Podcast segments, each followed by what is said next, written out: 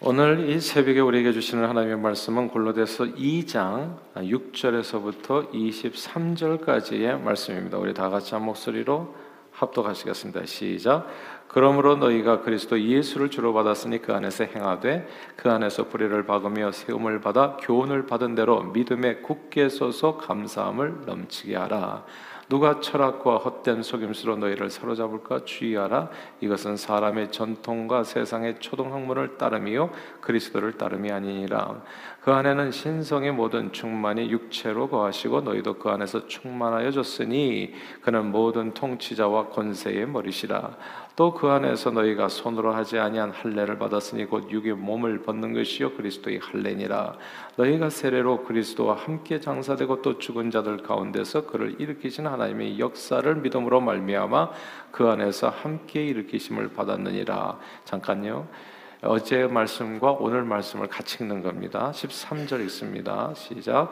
또 범죄와 육체의 무할례로 죽었던 너희를 하나님이 그와 함께 살리시고 우리 모든 죄를 사하시고 우리를 거스리고 불리하게 하는 법조문으로 쓴 증서를 지우시고 제하여 버리사 십자가에 못 박으시고 통치자들과 권세들을 무력화하여 드러내어 구경거리로 삼으시고 십자가로 그들을 이기셨느니라.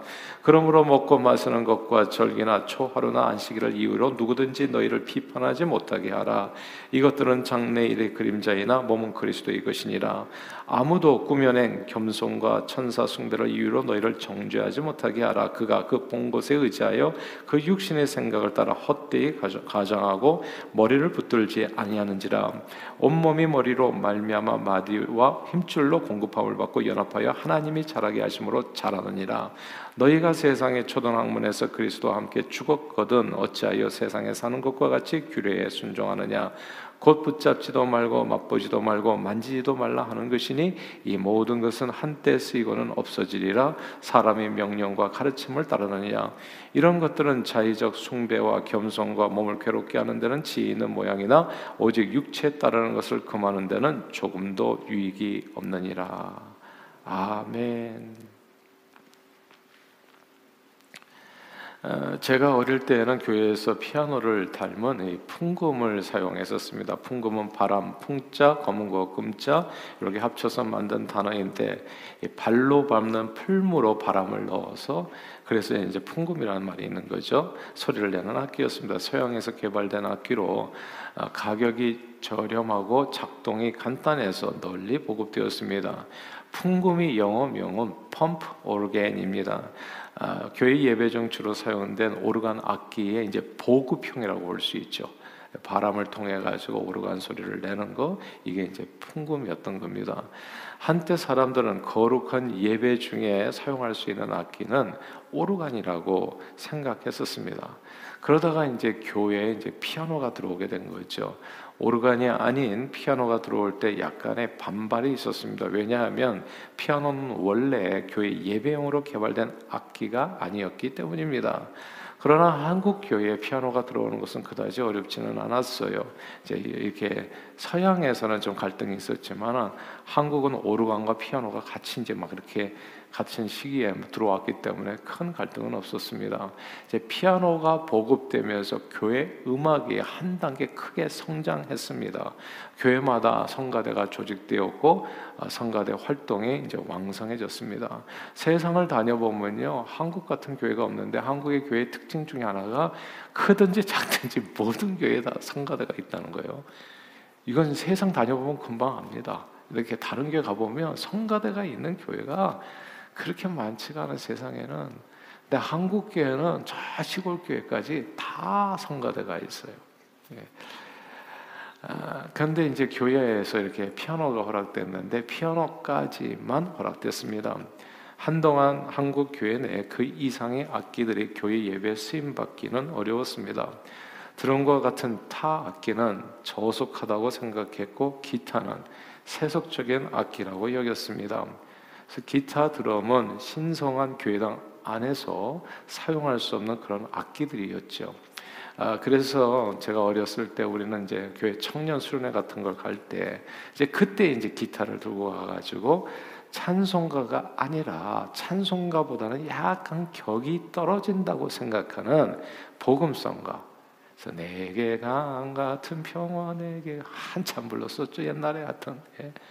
근데 이 복음성가를 기타 반주에 맞춰서 아주 신나게 불렀었습니다. 어른들은 늘 그런 우리들을 좀 우려의 눈으로 바라봤어요. 저는 세속적인 악기를 사용하는 게 저희 과연 옳은가 이렇게 이제 생각하고서 걱정했었던 것이죠. 이제 가끔씩 교회당 안에서 젊은이들 우리들이 이제 모여가지고 기타 악기를 사용해서 이렇게 같이 이렇게 모여가지고 이렇게 찬양 모임을 가질 때는 올해 교회 뭐 장로님들에게 발견되면 막 되게 혼나고 그랬었어요. 어디 그냥 신성한 교회당에 기타를 가지고 들어오냐고 세속 악기를 가지고 들어오냐고. 아, 그래서 굉장히 좀 격렬한 반대를 이제 경험하기도 했었죠. 때로 목사님들 가운데서는 사람을 좀 이렇게 흥분시키는 악기들은 이 기타와 드럼 등이 이게 하나님 악기가 아니라 사단이 사단이 사용하는 악기라고까지도 말씀하시는 분들이 계셨었습니다. 그 당시에 오래전 얘기지만 절대로 교회 안에서 사용해서는 안 되는 악기들이라고. 근데 이제는 그런 악기들이 우리 교회 안에도 이제 다 있는 겁니다. 이렇게 멀쩡에다 들어와서 예배 중에 아, 주일 예배 중에 아낌없이 사용되고 있습니다. 신앙생활을 하면서 늘 좀 고민해야 될 문제가 있어요. 그거는 이제 본질과 비본질의 문제입니다. 이 본질적인 예수 복음에 관한 진리는 절대 불변이죠. 망고 불변의 진리라고 볼 수 있습니다. 당연히 변화돼서는 안 됩니다. 예수 믿어서 구원을 받는다는 이 말을 다르게 바꿔서 할 수는 없어요. 천한 만민에게 구원할 만한 이름은 오직 예수밖에 없는 것 맞습니다. 이거는 언제나 우리가 절대적으로 변화되지 않은 진리로서 붙들고 나가야 될 그런 본질적인 내용이죠 신앙생활에. 근데 예배에서 어떤 악기를 사용해야 하는가 등의 비본질적인 일들은 얼마든지 변화될 수 있다고 하는 그런 유연한 사고의 유연성이 항상 필요로 되는 겁니다. 아, 모세가 이스라엘 백성들에게 이제 하나님을 쳐다보십시다, 하나님을 바라보세요라고 이렇게 손가락으로 가르쳤더니 이스라엘 백성들이 하나님을 바라보는 게 아니라 모세의 손가락만 바라보고 있다라는 말이 있거든요. 이게 정말 본질적인 주님을 바라보고 주님을 붙들어야 되는데 이제 이게 비본질적인 그 하나님을 어떻게 가리키는 하나님 앞에 나가는 그 길, 그거를 갖다가 더 신경을 쓰고 그 길을 갖다가 더 본질적인 문제보다도 더 중요하게 생각함으로써 이제 이스라엘 백성들에게도 문제가 있었던 거거든요. 바로 이런 내용이 오늘 골로새서 성도들이 겪었던 그 문제였던 겁니다. 다 함께 오늘 본문 19절을 읽겠습니다. 골로새서 2장 19절 말씀 같이 읽습니다. 시작. 머리를 붙들지 아니하는지라 온몸이 머리로 말미암아 마디와 힘줄로 공급함을 받고 연합하여 하나님이 자라게 하심으로 자라느니라. 아멘. 여기에서 머리를 붙들지 아니한다라고 하는 구절을 주목해야 됩니다. 예수 신앙의 핵심은 본질은 말할 것도 없이 머리 대신 우리 주 예수 그리스도입니다. 그러니까 머리 대신 예수 그리스도만 붙들면 끝이에요. 그걸로 끝입니다. 복음의 내용은 간단해요. 예수 붙드십시오. 그거거든요. 그분이 교회의 머리시고 그분을 믿음으로써 우리는 십자가 은혜로 모든 죄 사함 받고 구원의 확신을 얻으며 영생 복락을 누리게 되어집니다. 예수밖에는 없습니다.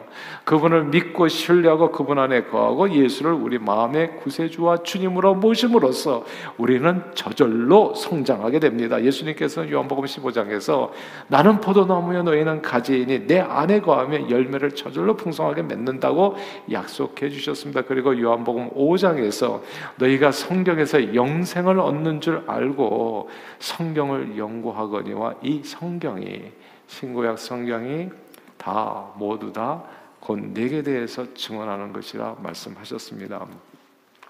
구약 창세기부터요 신약 요한계시록까지 모든 성경이 가르치는 분은 가르치는 분은 우리 주 예수 그리스도 한 분이십니다. 근데 예수를 붙들어야 되는데 가르치는 사람들의 손가락을 보는 경우가 너무 많다는 거예요. 사람들은 머리 대신 예수님보다 성경이 가르치는 예수님보다도 누군가 가르치는 그 손가락에 더 관심이 있어요. 예, 이게 풍금인가 오르간인가 이게 피아노인가 이게 기타인가 이, 이, 이 손가락이 어떻게 해야 되는가 예. 본질적인 예수 진리의 서기보다는 비본질적인 그때 그때마다 얼마든지 변할 수 있는 악기 중에 어떤 악기가 거룩한가 이런 데 더 관심을 보이기도 합니다. 근데요. 예수 붙들면 재밌는 일을 하나 제가 알게 됐는데 아, 너무 감사한 일인데 예수를 붙들면 나머지 모든 일은 하나도 중요한 게 아니더라고요. 다시 제가 중요하니까 강조할게요. 예수를 붙들면 모든 다툼이 끝납니다. 그러니까 이게 나머지는 하나도 중요해지지 않아요.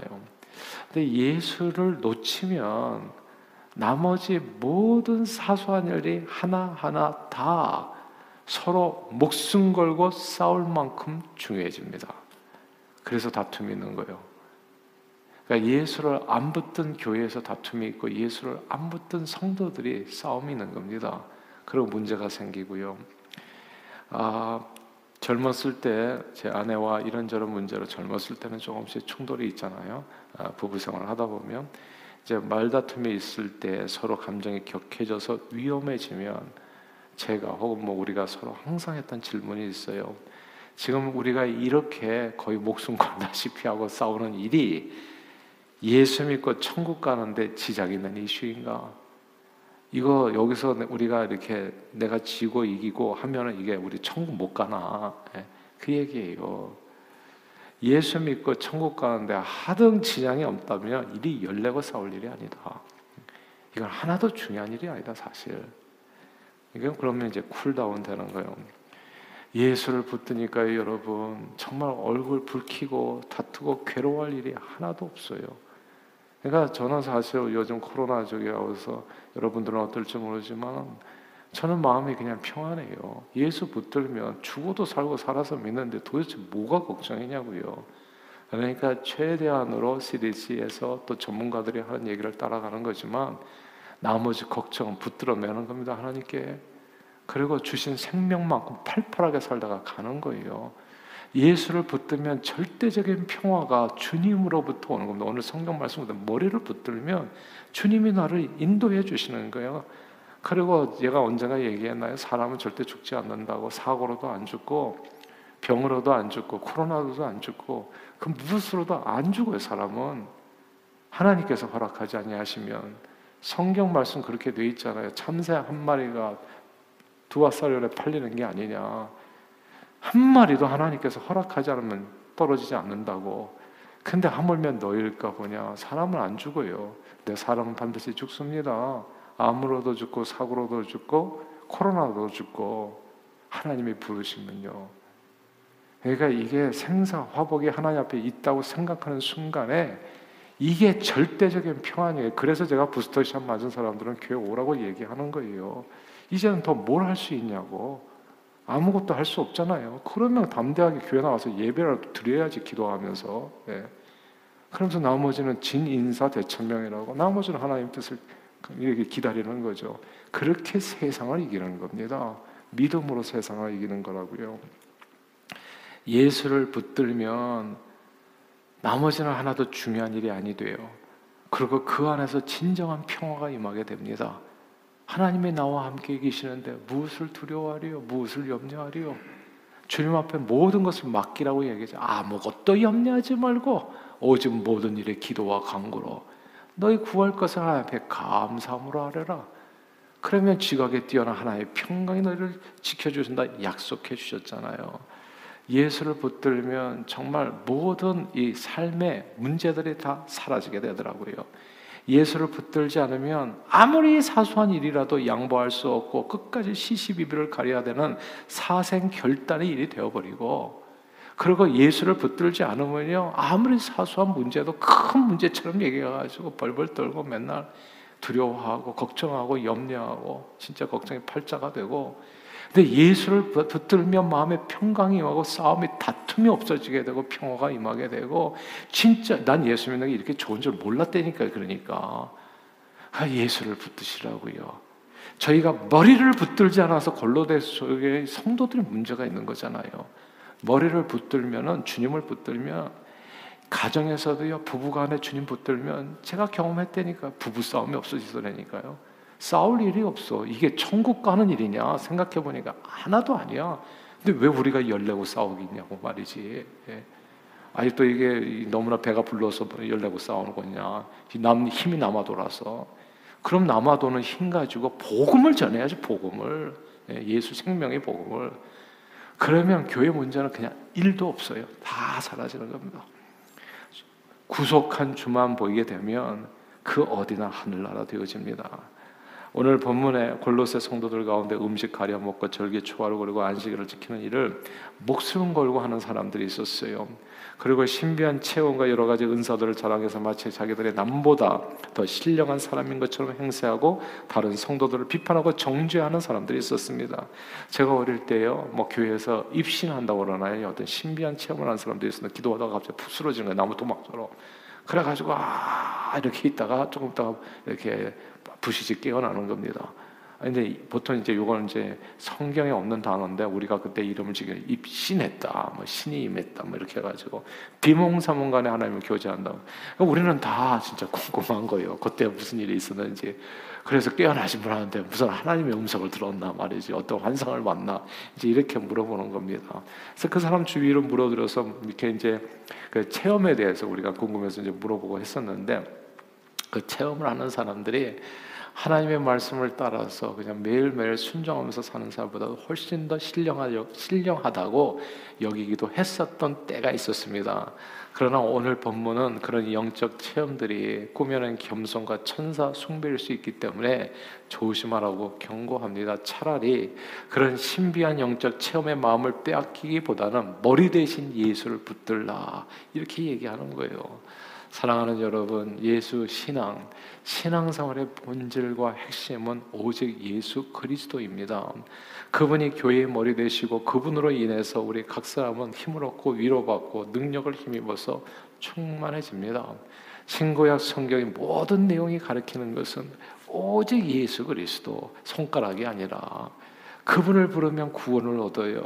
죄와 저주와 사망 권세에서 자유함을 얻게 됩니다. 질병에서 치유를 받아요. 못된 성품이 변해서 예수 닮은 거룩한 성품을 소유하게 됩니다. 영원한 생명을 얻습니다. 예수 안에 거하면 무엇이나 원하는 대로 구하라 다 이루리라. 영육간에 풍성한 열매를 맺게 됩니다. 예수가 전부입니다, 여러분.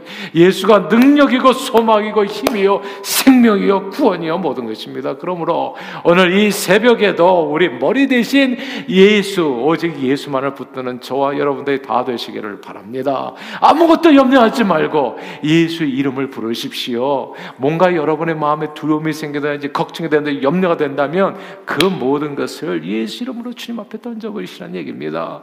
죽게 맡겨버리라 던져버리라. 오직 예수 이름을 불러서 구원자 예수 그리스도밖에 주실 수 없는 그 놀라운 은혜와 축복을 오늘도 풍성히 누리시는 저와 여러분들 다 되시기를 주 이름으로 축원합니다. 기도하겠습니다. 하나님 아버지 아들 예수 그리스도를 우리를 위해서 이 땅에 보내주시어 그 십자가 은혜로 모든 죄를 다 씻어 믿음으로 하나님의 자녀되는 권세를 허락해 주심을 감사합니다. 늘 교회의 머리 대신 예수님만을 붙들어 범사에 예수님께서 주시는 놀라운 은혜와 축복을 누리며 오늘도 예수로만 승리하는 저희 모두가 되도록 축복해 주옵소서. 예수 그리스도의 이름으로 기도합니다. 아멘.